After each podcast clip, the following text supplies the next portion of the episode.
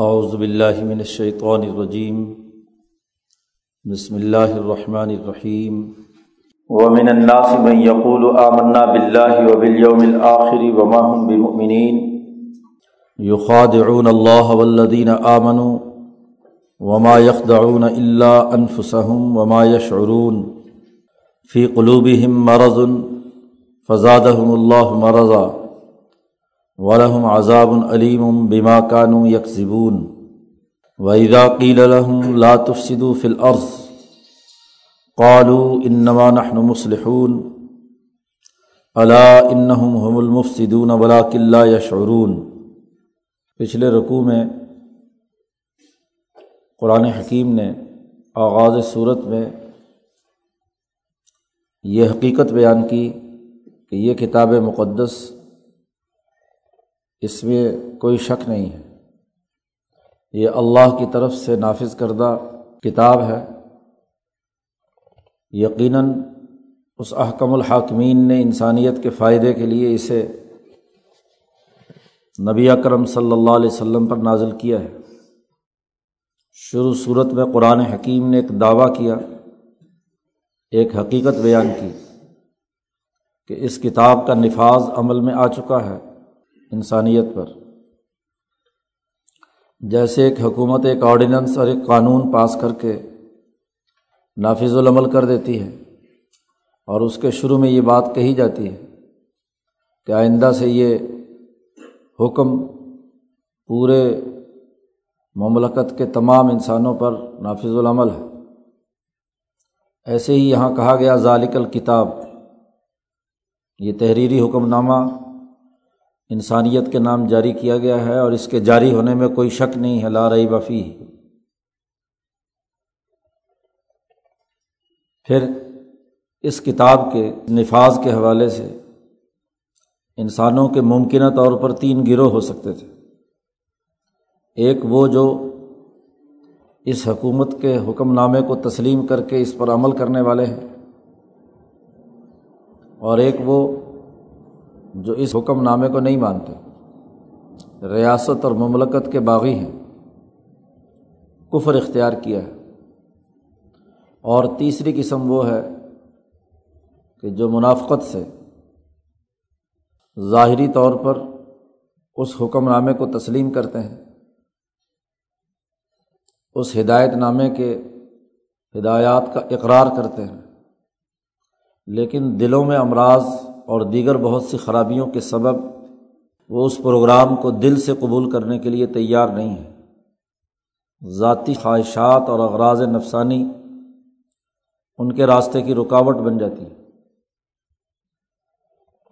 کفر کا تذکرہ تو صرف قرآن حکیم نے 2 آیتوں میں پیچھے کیا، اور منافقت کے تذکرے کے لیے 13 آیات لائے ہیں، پورا ایک رکوع ہے۔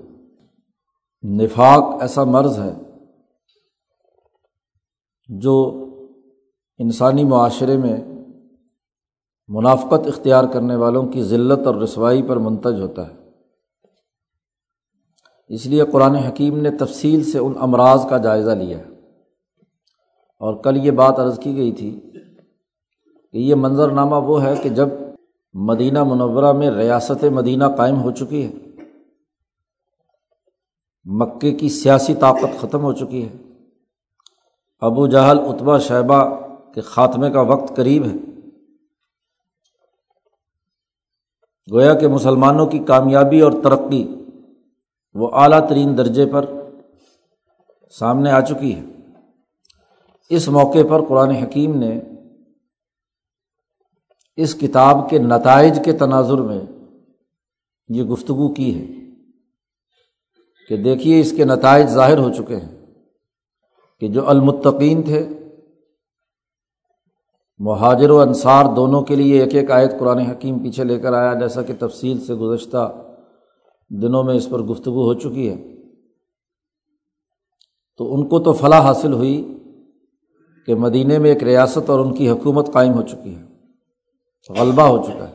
اور یہ بھی پچھلی 15 سال کی تاریخ گواہ ہے کہ جنہوں نے اس کتاب کی تعلیمات اور ہدایات کو نہیں مانا تو ان کے دلوں پر مہر لگ چکی ہے، وہ اب اس قابل نہیں رہے کہ وہ اس چیز کو تسلیم کریں۔ سواء علیہم اانذرتہم ام لم تنذرہم لا یؤمنون۔ ان کا مسلسل 13 سال تک سچی ہدایات کو نہ ماننا، اس کے پروگرام کو قبول نہ کرنا ان کے لیے عذاب کا باعث بنا ہے۔ علم کے تینوں ذرائع انہوں نے اپنے بند کیے رکھے، کانوں سے سنا نہیں، آنکھوں سے دیکھا نہیں، دلوں سے سمجھا نہیں۔ تو جب کسی عضو کو انسان مسلسل 12-13 سال تک یا ایک لمبی مدت تک استعمال میں نہ لائے تو اس کی اپنی صلاحیت ختم ہو کر رہ جاتی ہے، وہ عضو مفلوج ہو جاتا ہے، اور یہ مفلوج ہونا ہی اس حقیقت کی نشاندہی ہے کہ ان کے اندر اب یہ صلاحیت نہیں رہی، مہر لگ گئی۔ ڈاکٹر اعلان کر دیتا ہے کہ یہ عضو اب کام نہیں کرے گا، اس لیے کہ اس نے بہت عرصے تک کام نہیں کیا۔ کل مثال دی تھی کہ کسی نے اپنا ہاتھ اسے حرکت میں نہیں لایا، وہ ایک جگہ پہ جام ہو گیا اور بہت عرصے تک رہا، تو اب جتنی مرضی فزیوتھراپی کرتے رہو، وہ اب خون کی گردش وہاں سے ختم ہو کر مفلوج ہو چکا۔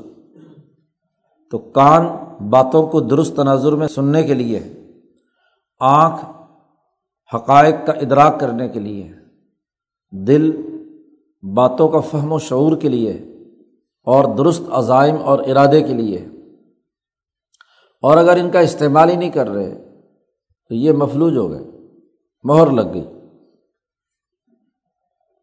اس کے بعد قرآن حکیم نے یہاں منافقین کا تذکرہ کیا ہے کہ وہ لوگ جو بظاہر اس حکومت کی بات ماننا کا اعلان کرتے ہیں، اس بات کو دیکھ کر کہ یہ اتنی مختصر سی مدت میں 12-13 سال ان کے مکہ مکرمہ کے ہیں، اور پھر یہاں مدینہ منورہ میں آ کر تمام لوگوں نے نبی اکرم صلی اللہ علیہ وسلم کو میثاق مدینہ کے تحت اپنا حکمران مان لیا۔ وہ لوگ جو پہلے آس لگائے بیٹھے تھے مدینے کا حکمران بننے کی، عبداللہ ابن ابی، جو دراصل اس امید میں تھا کہ حکمرانی اسے ملے گی، اس نے بڑی محنت سے اپنا بظاہر اعتماد قائم کیا تھا مدینے کے مختلف قبائل میں، اور اس کے کارندے یہ اس کام کے پیچھے لگے ہوئے تھے کہ تمام لوگوں کو قائل کریں کہ وہ اس کی حکمرانی کو، اس کی عمارت کو تسلیم کریں۔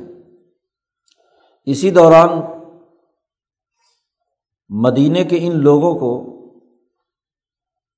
یہ معلوم ہوا مکہ مکرمہ میں، جب 12 آدمیوں سب سے پہلے حضور کے ہاتھ پر بیعت ہوئے، بیعت عقبہ اولی، ان سمجھدار لوگوں کو یہ بات معلوم ہوئی تو انہوں نے اسے قبول کر لیا، اور اگلے 1 سال کی محنت اور جدوجہد سے مصعب ابن عمیر رضی اللہ تعالیٰ عنہ کی دعوت سے 85 آدمی اگلے سال حج کے موقع پر حضور صلی اللہ علیہ وسلم کے ہاتھ پر بیعت کر لیتے ہیں۔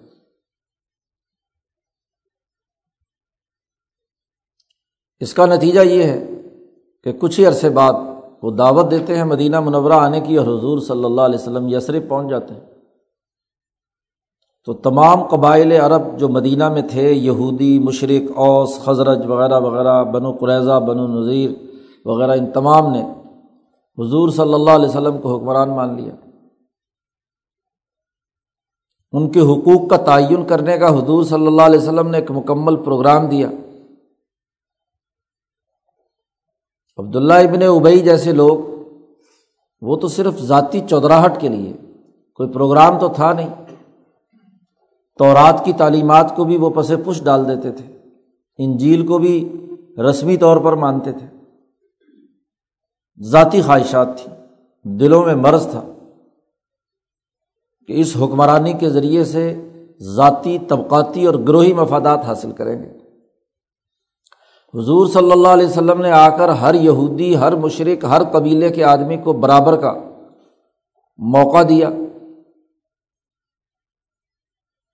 بنی عوف کے یہودیوں کے بارے میں کہہ دیا کہ یہ بھی امۃ مع المؤمنین ہے، کوئی تفریق نہیں، مذہبی فرقہ واریت، طبقاتی فرقہ واریت، سماجی اونچ نیچ، ان تمام چیزوں کو نظر انداز کر کے حضور نے تمام کو برابری طور پر ریاست میں شریک کرنے کا ایک معاہدہ کر لیا۔ اب ان کے لیے کوئی چارہ کار نہیں تھا۔ پہلے یہی واز کہتے تھے کہ بھائی سارے قبیلوں کو اکٹھے ہو کر اپنا ایک سردار بنانا چاہیے تاکہ ہماری بھی ایک شہری مملکت قائم ہو، جیسے مکے والوں کی ہے، جیسے فلاں ملک کی ہے۔ تو سب لوگوں کو آمادہ کیا کہ ایک حکومت ہماری ہونی چاہیے اور سب لوگ متفق ہوں اس حکومت میں، اور وہاں مقصد اپنی ذاتی حکمرانی تھا۔ سیاست اور جمہوریت اور الیکشن کا ڈرامہ اس لیے تھا کہ اس لیے کہ ہم بن جائیں اور اس حکومت کے ذریعے سے اپنے مفادات حاصل کریں۔ اب لوگوں میں یہ بات تو ہو چکی تھی طے کہ ایک حکومت ہوگی۔ اب نبی اکرم صلی اللہ علیہ وسلم آئے اور اس ایک حکومت میں تمام قبائل کو برابری حیثیت میں اپنے معاہدے میں شریک کر لیا، تو یہ ان کے پروگرام کے مقابلے میں زیادہ بہتر لوگوں کو لگا۔ اس لیے جب سب لوگ اس معاہدے میں شریک ہو گئے تو اب ان کے لیے بڑی مصیبت تھی کہ علیحدہ ہوں تو اپنی پہلی والی بات جو ہے وہ غلط ہو جاتی ہے۔ تو انہوں نے سوچا کہ چلو فی الحال جو ہے اس حکومت کو مان لیتے ہیں، اس پر ایمان کا دعوے دار بن جاتے ہیں، اور اس کے ذریعے سے اگر کوئی مفاد ملتا ہے تو جتنا مفاد ملتا ہے اتنا مفاد لیں، اور پھر اندر ہی اندر رہ کر جماعت کے اندر، پارٹی کے اندر، حکومت کے اندر نقب لگائیں، ہاں جی، اپنے ساتھ لوگوں کو جوڑنے کی کوشش کریں اور محمد صلی اللہ علیہ وسلم کی حکمرانی کے بجائے اپنے آپ کو آگے لائیں۔ تو حکومت کے اندر، کسی جماعت کے اندر، کسی تنظیم کے اندر، کسی پروگرام کے اندر اس لیے شریک ہونا کہ اس کے ذریعے سے کیا ہے، اقتدار پر قبضہ کرنا ہے، مفادات حاصل کرنے ہیں۔ یہ نفاق کا مرض۔ اس لیے بظاہر یہ بھی ایمان لے آئے، ان کے لیے اور کوئی چارہ کار نہیں بچا تھا، کوئی آپشن نہیں تھا۔ علیحدہ رہتے ہیں تب مصیبت، اور پورے دل سے مانتے ہیں تو وہ خواہشات نہیں پوری ہوتی جو لیڈرشپ کی اور مفادات کی اور سرمایہ پرستی کی، دنیا پرستی کی موجود ہیں، تو وہ نہیں پوری ہوتی۔ تو انہوں نے منافقت کا راستہ اختیار کیا۔ ان کا تذکرہ کرتے ہوئے قرآن حکیم کہتا ہے وَمِنَ النَّاسِ، لوگوں میں سے کچھ ایسے لوگ بھی ہیں، مَن يَقُولُ آمَنَّا بِاللَّهِ وَبِالْيَوْمِ الْآخِرِ، جو یہ کہتے ہیں کہ ہم بھی ایمان لائے، اللہ پر ایمان لائے، ہم اللہ کی حکومت مانتے ہیں اور آخرت کے دن پر بھی ایمان لائے، ہم بھی توحید کے قائل ہیں، ہم بھی اللہ کی اس حکمرانی کو تسلیم کرتے ہیں اور آخرت کے دن پر۔ اس پورے جملے میں بھی نفاق اور شرارت موجود ہے۔ اللہ کو تو مانتے ہیں اور اللہ کے رسول کے ساتھ بغض رکھتے ہیں، حسد رکھتے ہیں، کینہ رکھتے ہیں۔ اللہ نے جس پر کتاب نازل کی ہے، جس پروگرام سے ایک نتیجہ نکلنا ہے، وہ جس شخص کے ذریعے سے آیا ہے، اس کو رسول تو حقیقی طور پر نہیں مانتے۔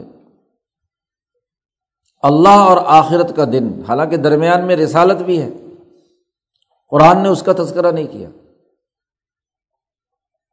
یہ تو وہی شیطان والی بات ہوئی کہ اللہ کی تو میں عبادت کروں گا لیکن آدم کو سجدہ نہیں کروں گا۔ تو حسد اور کینہ اور خلافت اور حکمرانی کا جو دماغ میں خناس ہے وہ شیطان کے جیسے دماغ میں تھا۔ اس نے تو کھلم کھلا اعلان کر دیا کہ میں نے تو اس سجدہ کرنا ہی نہیں، انکار کر دیا۔ اور یہ نفاق کے ساتھ خلافت اور حکمرانی کے حصول کے لیے جماعت کے اندر داخل ہو رہے ہیں۔ اس لیے انہوں نے دعویٰ کیا یقولوا آمنا باللہ، اللہ پر ایمان لائے، وبالیوم الآخری، اور آخرت کے دن پر ہم ایمان رکھتے ہیں، تو ہم تو مسلمان ہو گئے۔ قرآن حکیم نے تجزیہ کرتے ہوئے اللہ نے کہا وما ہم بمؤمنین، یہ ایمان لانے والے نہیں۔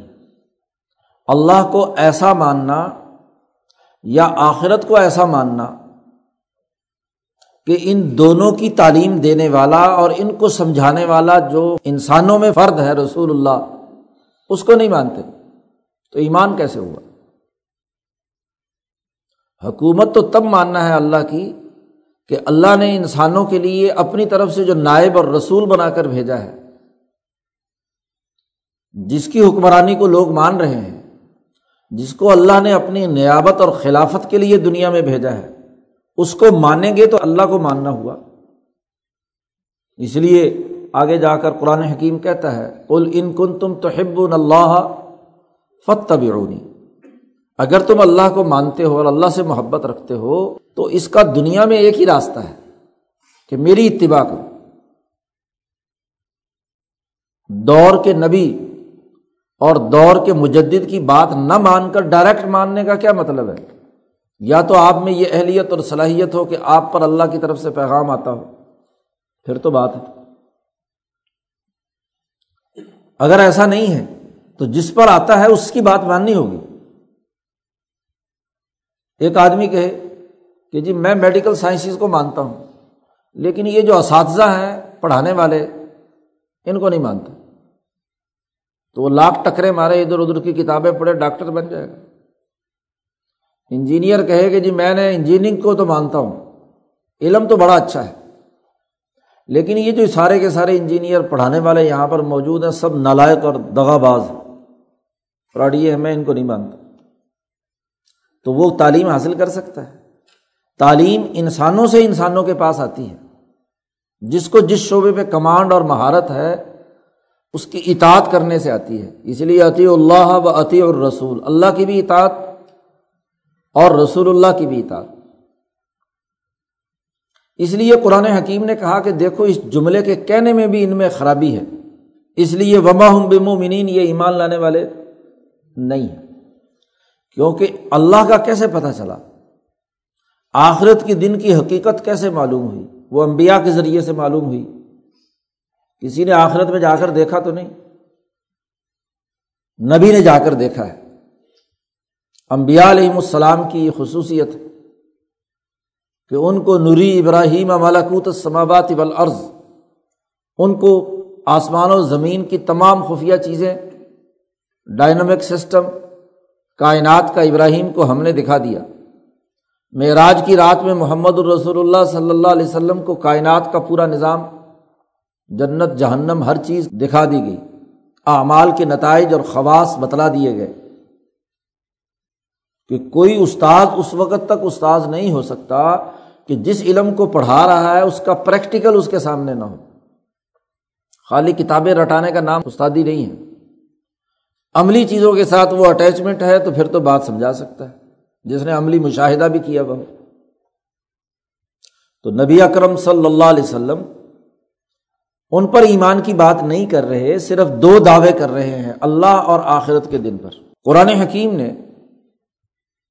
ان منافقین کا کہ جو اللہ اور آخرت کے دن پر ایمان کا بظاہر اعلان کرتے ہیں لیکن حقیقت میں ایمان لانے والے نہیں ہیں، ان کے امراض بیان کرنا شروع کیے ہیں۔ قرآن حکیم کہتا ہے یخادعون اللہ والذین آمنوا وما یخدعون الا انفسهم وما یشعرون۔ سب سے پہلا مرض ان کا یہ ہے، اللہ اور مسلمانوں کو یہ دھوکہ دیتے ہیں۔ دھوکہ کا لفظ کیا، بلکہ حضرت شیخ الہند نے بڑا اچھا ترجمہ کیا، دغا بازی کرتے ہیں۔ دھوکہ تو بسا اوقات دوسرے معنوں میں بھی استعمال ہوتا ہے، لیکن ایک معاہدہ کر کے، ایک زبان کر کے، ایک وفا کا اقرار کر کے وفا سے غداری کرنا، یہ دغا بازی ہے۔ یہ محض دھوکہ ہی نہیں، دھوکہ تو اس کا ایک جز ہے۔ سماجی معاہدے کو توڑنا، وہ جو میثاق مدینہ ہوا ہے، جس معاہدے کے تحت یہ شریک ہوئے ہیں، یہ وفاداری کا وعدہ کرتے ہیں اور پھر اس وفاداری کے وعدے میں غداری کرتے ہیں، دغا بازی کرتے ہیں، اللہ کو دھوکہ دیتے ہیں، اللہ کو ساتھ دغا بازی کرتے ہیں۔ کیونکہ کلمہ پڑھا تھا لا الہ الا اللہ، اور والذین آمنوا، اور مسلمانوں کو بھی دھوکہ دیتے ہیں، ان کے ساتھ بھی دغا بازی کرتے ہیں، ایمان والوں کو۔ قرآن حکیم نے یہاں بھی رسول کا تذکرہ نہیں کیا۔ اللہ کو ساتھ دغا بازی کرتے ہیں اور ایمان والوں کے ساتھ دغا بازی کرتے ہیں۔ اللہ چونکہ ان کی نظروں سے اوجھل ہے، ان کا خیال ہے کہ ہم اللہ کو کیا ہے، دغا بازی کر لیں تو کوئی حرج کی بات نہیں۔ اور ادھر سے عام مومنین اور مسلمان بیچارے تو ان کو بظاہر جو اسلام لائے، خاص طور پر مدینہ منورہ میں، جن کو یہ پہلے دعوت دیتے رہے کہ جی ایک حکومت بننی چاہیے، ایک بہتر سماج بننا چاہیے، ایک حکمرانی کا نظام قائم ہونا چاہیے، تو یہ ان کو دھوکہ دینا چاہتے ہیں اصل میں، کہ دیکھو ہم بھی تمہارے ساتھ شریک ہو گئے ہیں۔ اور پھر وہاں بیٹھ کر ان کے دل میں کانا پھوسی کہ یہ دیکھو یہ محمد صلی اللہ علیہ وسلم نے فلانا کام کیا ہے نا، یہ حکومت کوئی اچھی نہیں ہے، اس کو بدلنا چاہیے، بظاہر ان میں شامل ہونا چاہتے ہیں۔ اور پھر حضور صلی اللہ علیہ وسلم کی سربراہی اور حکومت کے خلاف ملک میں فساد مچانا چاہتے ہیں، تو اس کے لیے ان کے ساتھ دغا بازی کر رہے ہیں۔ نبی پر چونکہ دل سے پہلے شروع دن سے ہی نہیں ایمان لائے، نبی سے تو حسد رکھتے ہیں، بغض رکھتے ہیں، اور اس حسد اور بغض کی وجہ سے نبی بھی سمجھتے ہیں کہ ان کی اصل حالت کیا ہے، اس لیے یہاں نبی کا ذکر نہیں کیا کہ یہ نبی کے ساتھ بھی دغا بازی کرتے ہیں، اللہ اور مسلمانوں کے ساتھ دغا بازی کر رہے ہیں۔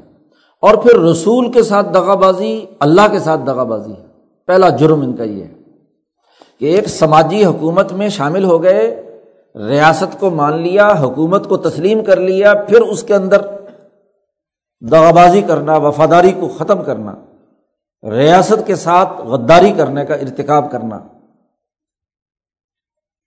تو گویا کہ سماجی معاہدات کو توڑنے کی جو بنیادی خرابی ہے اس کا تذکرہ کر رہا ہے۔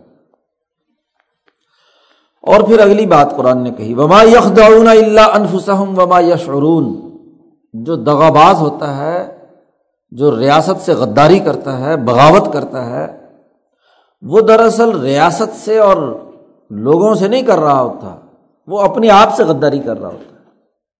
وما یخدعون الا انفسهم، یہ کسی کو دغا نہیں دے رہے مگر اپنے آپ کو، اپنے آپ کو دغا دے رہے ہیں، کیونکہ جب آپ ڈسپلن توڑیں گے، ریاستی نظام کو ختم کرنے کی کوشش کریں گے، اس نظم و ضبط اور ڈسپلن کی خلاف ورزی کریں گے، تو جماعت کا نقصان نہیں ہوتا، نہ حکومت اور ریاست کا ہوتا ہے، وہ اس فرد کا ہوتا ہے، اس جماعت کا ہوتا ہے جو عام انسانوں کے ساتھ معاہدے میں شریک ہونے کے بعد پھر اس معاہدے سے کیا ہے، دغا بازی کریں۔ ایسے لوگوں کی سزا بڑی کڑی ہوتی ہے جو آگے قرآن حکیم نے بیان کی۔ اور وما یشعرون، اور یہ سوچتے بھی نہیں۔ حضرت شاہ عبد القادر دہلوی رحمۃ اللہ علیہ نے ترجمہ کیا، یہ بوجھتے بھی نہیں۔ حضرت شیخ الہند نے اپنے دور کے مطابق اس کا ترجمہ نہیں کی، سوچتے بھی نہیں۔ ظاہری ترجمہ تو شعور کا صرف اتنا ہے کہ شعور اور علم کا ہونا،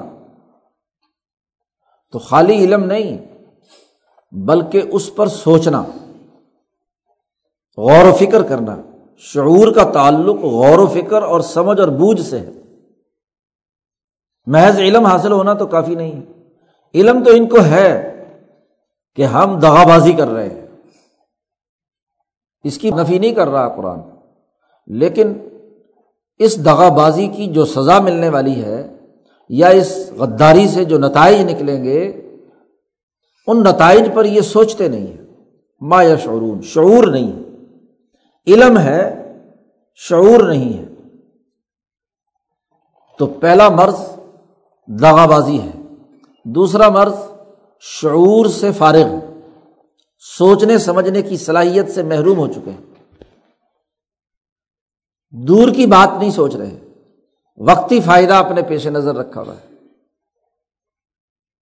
اور ایک تیسرا مرض بیان کیا کہ یہ پہلے دو مرض کس لیے پیدا ہوئے ہیں، اس کا اصل سبب بیان کیا۔ فی قلوبہم مرض،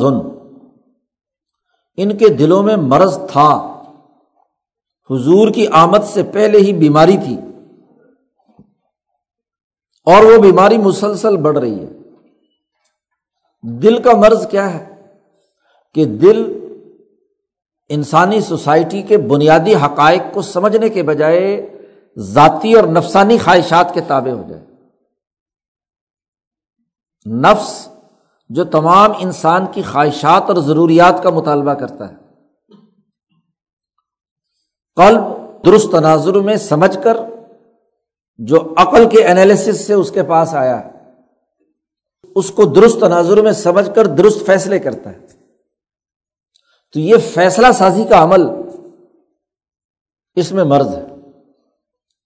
امام شاہ ولی اللہ دہلوی نے لکھا ہے کہ نفسانی خواہشات کے تحت انسان کا دل ہو جائے اور عقل کے تابع نہ ہو۔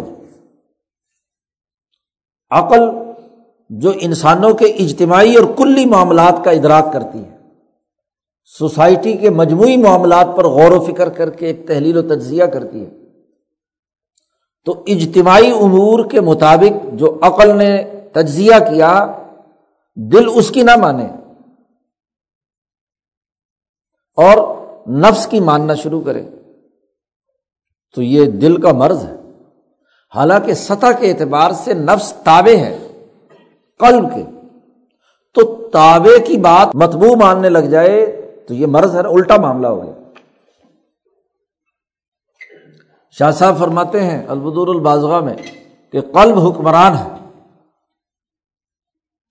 اور جگر اور اس سے متعلق تمام نفسانی تقاضے یہ عملی طور پر کام کرنے والے دربان ہیں۔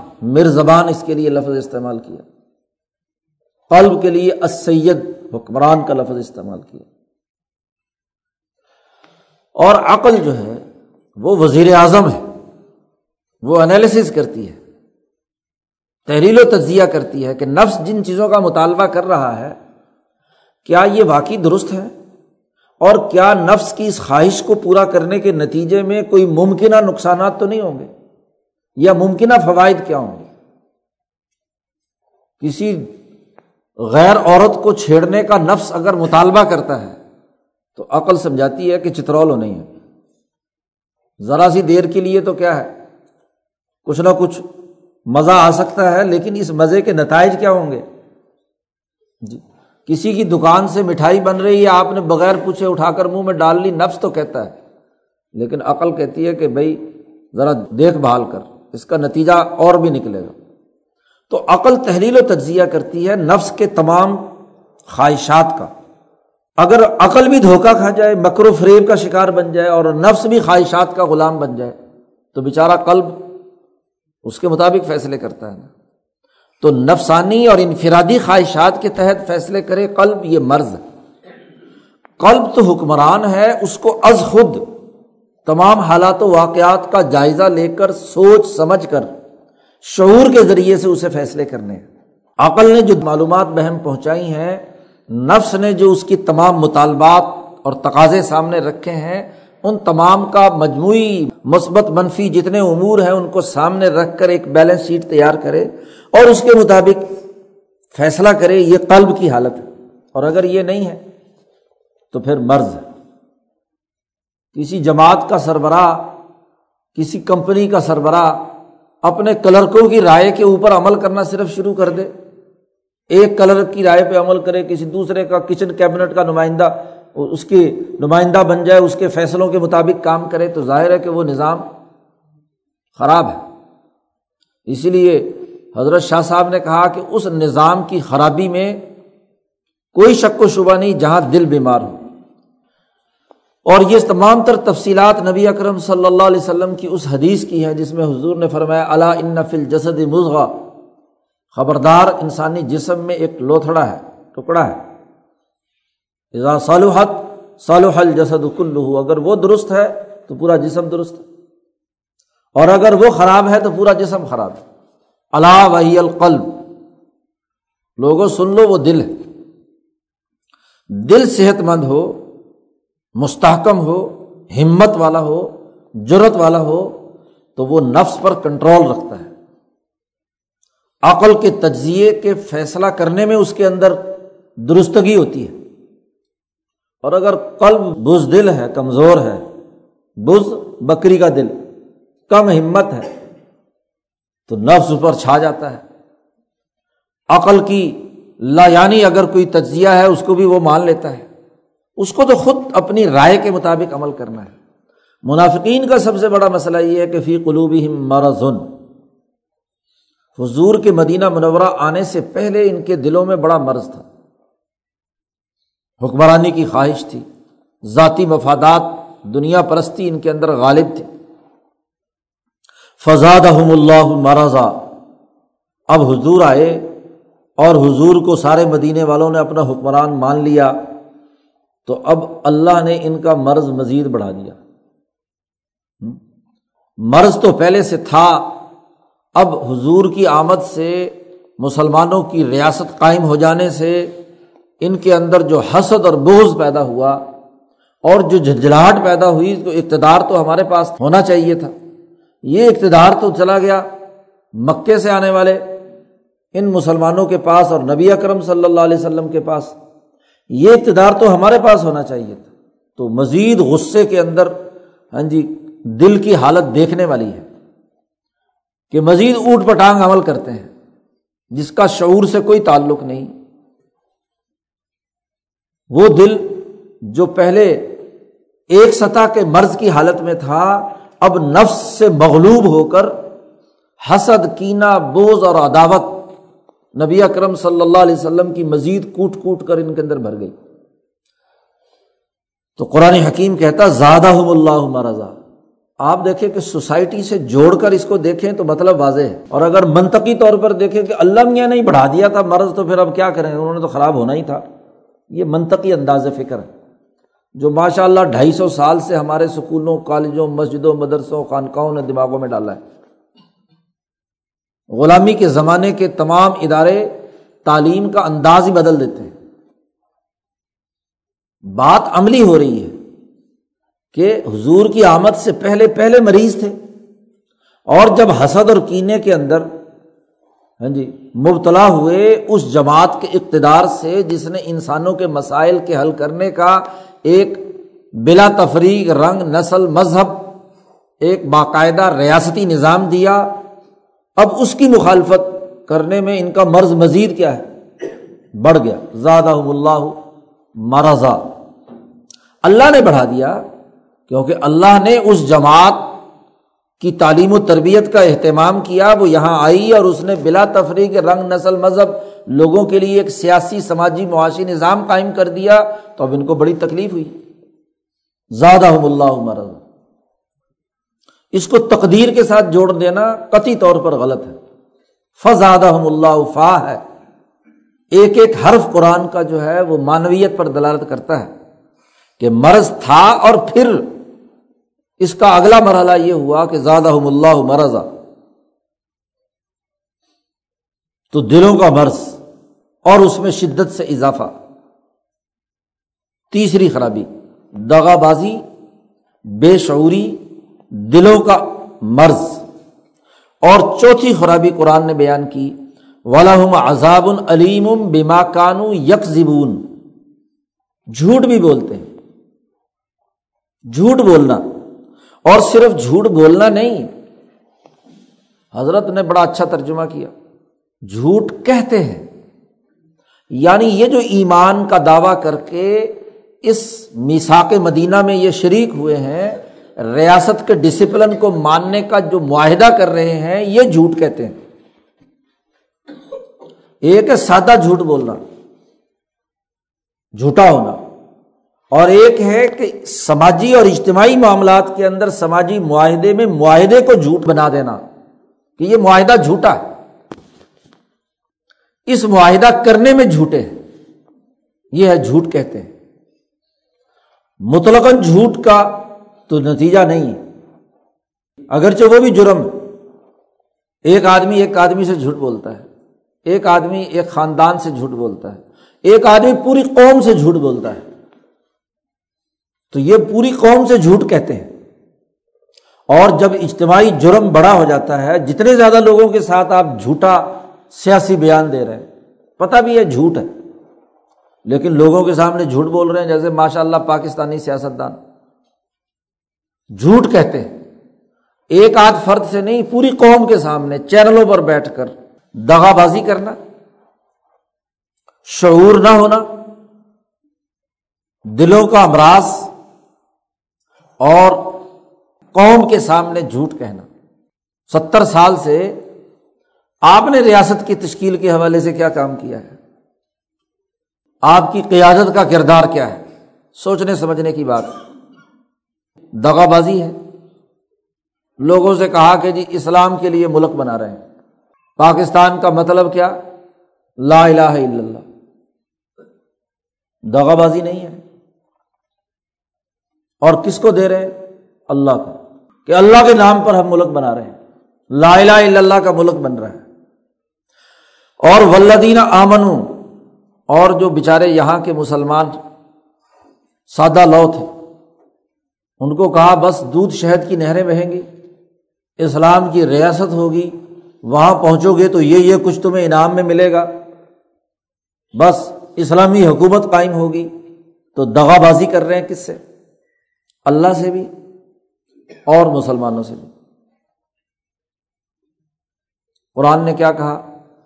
یہ کسی اور سے دغا بازی نہیں کر رہے، اپنے سے کر رہے ہیں، اپنے آپ کو دھوکہ دے رہے ہیں۔ ان کی تحریرات، ان کی تمام گفتگو، ان کی تمام باتیں خود بتلا رہی ہیں کہ یہ اپنے آپ کو دھوکہ دے رہے ہیں۔ دھوکہ ہی تو ہے کہ جب کارساز پر قتل ہونے کے لیے پھینک دیا گیا، مرنے کے لیے، جب گولی مار کر پہلے وزیر اعظم کو اڑا دیا، تو کس کو دھوکہ دیا؟ خود اپنے آپ کو دھوکہ دیا نا۔ استعمال ہوئے عالمی طاقتوں کے لیے، اور انہوں نے استعمال کر کے ردی کی ٹوکری میں پھینک دیا۔ دھوکہ کسے دیا؟ اپنے آپ۔ شعور سے محروم ہے، بڑے لبرل بن کر 34 سال تک ہندوستان میں نیشنلزم کی بنیاد پر، سماج کی تشکیل پر بڑے بڑے لیکچر اور بھاشن دیتے رہے، اسمبلیوں میں بیٹھ کر اجتماعیت پر بڑی گفتگو کرتے رہے۔ یہ اچانک کیا کایا پلٹ ہوئی کہ جناب پوری ریاست اور پورے ہندوستان کو چھوڑ کر ایک چھوٹے سے ٹکڑے پر کیا ہے، راضی ہو گئے، تیار ہو گئے۔ شعور کہاں چلا گیا؟ علم کہاں چلا گیا؟ پھر قرآن نے کہا فی قلوبہم مرض، ان کو حسد ہے کہ اگر متحدہ ہندوستان آزاد ہوگا تو اور بہت سارے باصلاحیت لیڈر ہیں، اقتدار انہیں ملے گا، صدر وزیر اعظم وہ بنیں گے، کیوں ان میں صلاحیت ہے۔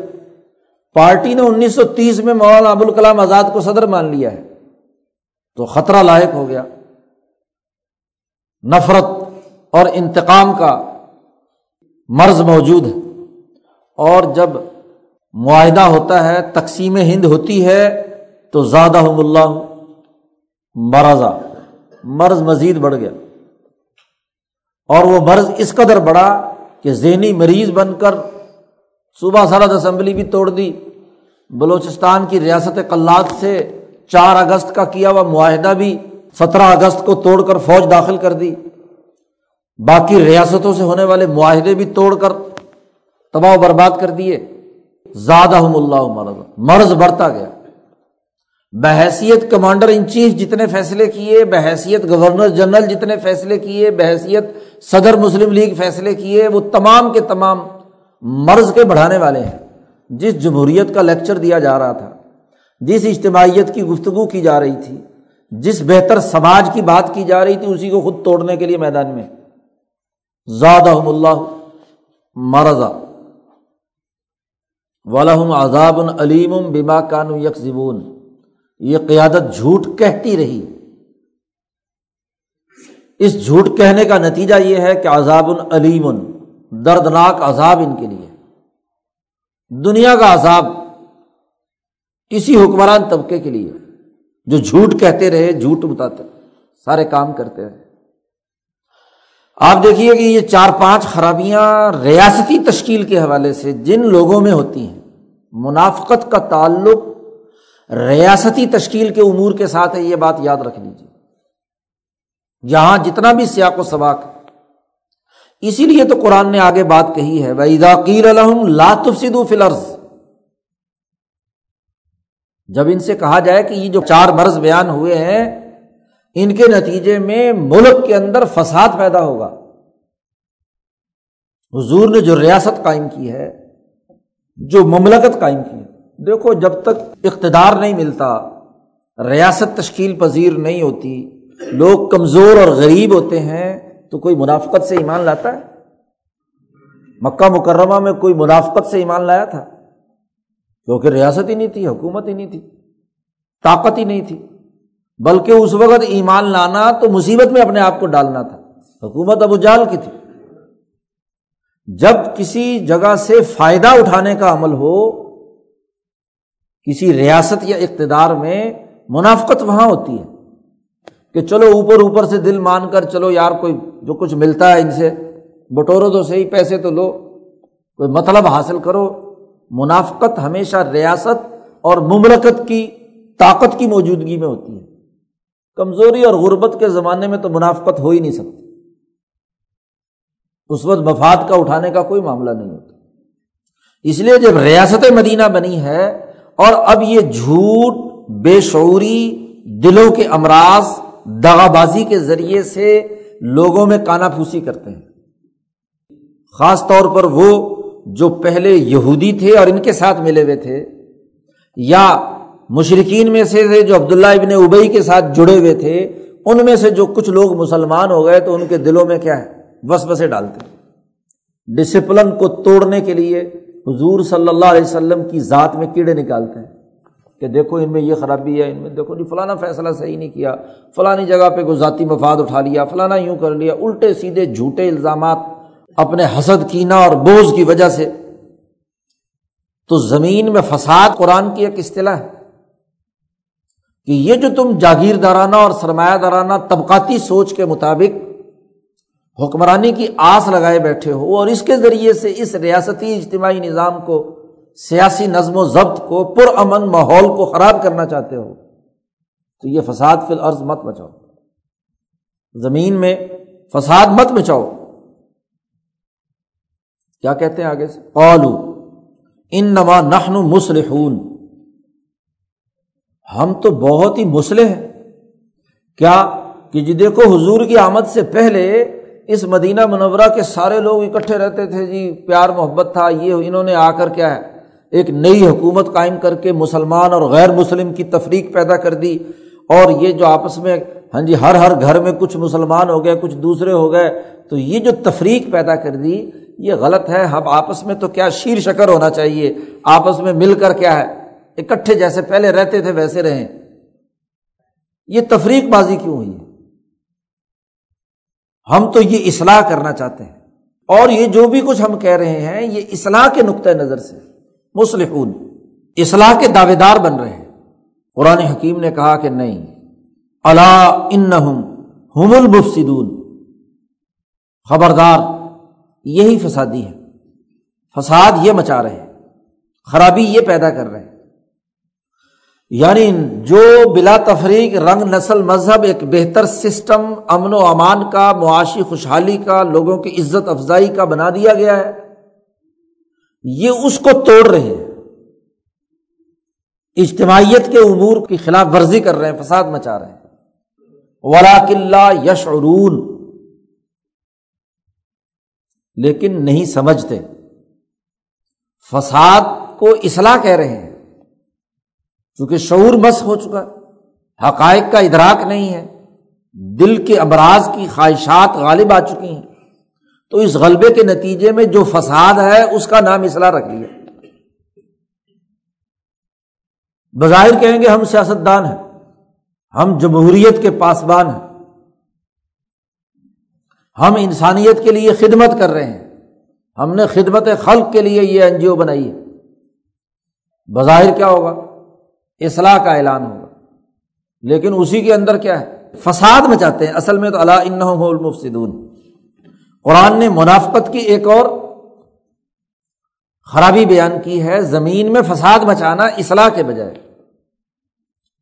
اور اصلاح کیا ہے، مصلح ہونا کیا ہے، اس کی حقیقت یہ تھی کہ یہ جو پروگرام بلا تفریق، رنگ، نسل، مذہب تھا، اصل میں تو اس کا غلبہ ہونا چاہیے تھا، اس کو غالب آنا چاہیے تاکہ تمام انسانوں کو امن ملے، عدل ملے، اصلاح تو یہ تھی۔ اور ذاتی طبقاتی گروہی اور دنیاوی مفادات کو پسے پش ڈالا جاتا۔ اللہ نے جو احکامات انسانیت کی ترقی کے دیے ہیں ان کو غالب کرنے کی کوشش کی جاتی، لیکن یہ بجائے اس کے کہ اس پروگرام کو غالب کریں، اس کی جڑیں کاٹنے کے لیے اس کے خلاف کام کرتے ہیں۔ اور پھر پوچھو ان سے تو کہتے ہیں کہ ریاست کے دشمن بھی ہیں، ان سے ہم کسی مسلحت کی وجہ سے مل رہے ہیں۔ مکے والوں سے چونکہ ان کے تعلقات، دشمنوں سے تعلقات کہ جی فلانی مسلحت ہے، فلانی مسلحت ہے، فلانا تعلق ہے، اس تعلق کی وجہ سے ہم کیا ہے یہ کام نہیں کر پا رہے۔ تو اس پر حضرت شیخ الہند نے ایک شعر کا مصرع لکھا ہے کہ اغیاروں سے یاری بنائی ہوئی ہے۔ حضرت نے کہا خاک بل دلداری اغیار پاش، فارسی کا مصرع ہے کہ دوسروں کی دلداری کے اوپر مٹی ڈالنی چاہیے، خاک ڈالنی چاہیے۔ اور اس کا سیاق و سباق حضرت شیخ الہند یہاں یہ ترجمہ یہاں بیٹھے ہوئے لکھ رہے ہیں نا، تو یہاں منافقت بڑی تھی، انگریزوں کے لیے وفاداری ہے، ان کے ساتھ فساد فی الارض کے اندر شریک ہیں، ان کے پھیلاؤ کے لیے کام کرتے ہیں، بظاہر اصلاح پسند جماعت ہے کہ جی ہم تو انسانی اصلاح کے لیے کام کر رہے ہیں، دلوں کے امراض کا تزکیہ کر رہے ہیں۔ صوفی کہتے ہیں، علماء کہتے ہیں ہم تو بڑی اچھی اچھی کتابیں پڑھا رہے ہیں، اگر انگریزوں کی مخالفت کریں گے تو مدرسہ بند ہو جائے گا، خانقاہ بند ہو جائے گی، فلانا ہو جائے گا، تو ہم تو اصلاح کے لیے کام کر رہے ہیں۔ تو حضرت نے وہاں پر یہ مصرع فٹ کیا کہ اغیار کی دلداری پر خاک ڈالو کہ ان کی مصلحت کے لیے، ان کے مفاد کے لیے کام کرنا چاہتے ہو، تو یہ تو فساد فی الارض ہے، تم سمجھتے ہو ہم اصلاح فی الارض کر رہے ہیں، ریاست میں اچھائی کا کام کر رہے ہیں، حالانکہ یہ اچھائی کا کام نہیں، یہ تو فساد کا کام ہے۔ سامراج کی اعلی کاری کرنا، دشمن کے لیے طاقت بہم پہنچانا، سیاسی طور پر اس کا ساتھ دینا، یہ تو سب سے بڑی خرابی کی بات ہے۔ الا انہم ہم المفسدون ولکن لا یشعرون، یہ اس کا شعور نہیں رکھتے، سمجھتے نہیں ہیں۔ فساد فی الارض، 5 بنیادی خرابیاں قرآن نے بیان کر دی۔ دغا بازی کرنا، شعور نہ رکھنا، دلوں کے اندر امراض کا پیدا ہونا، جھوٹ کہنا، جو بات کہتے ہیں، جو معاملہ کرتے ہیں، جو معاہدہ کرتے ہیں وہ جھوٹ بولتے ہیں، فساد فی الارض مچانا۔ اور فساد فی الارض سیاسی اور معاشی طور پر سوسائٹی میں انسانی حقوق توڑنے سے عبارت ہے۔ اور اصلاح نہ کرنا، یعنی سوسائٹی میں جو سماجی تبدیلی کا عمل ہے اس کو درست طور پر نہ کرنا۔ اللہم صلی اللہ علیہ وسلم۔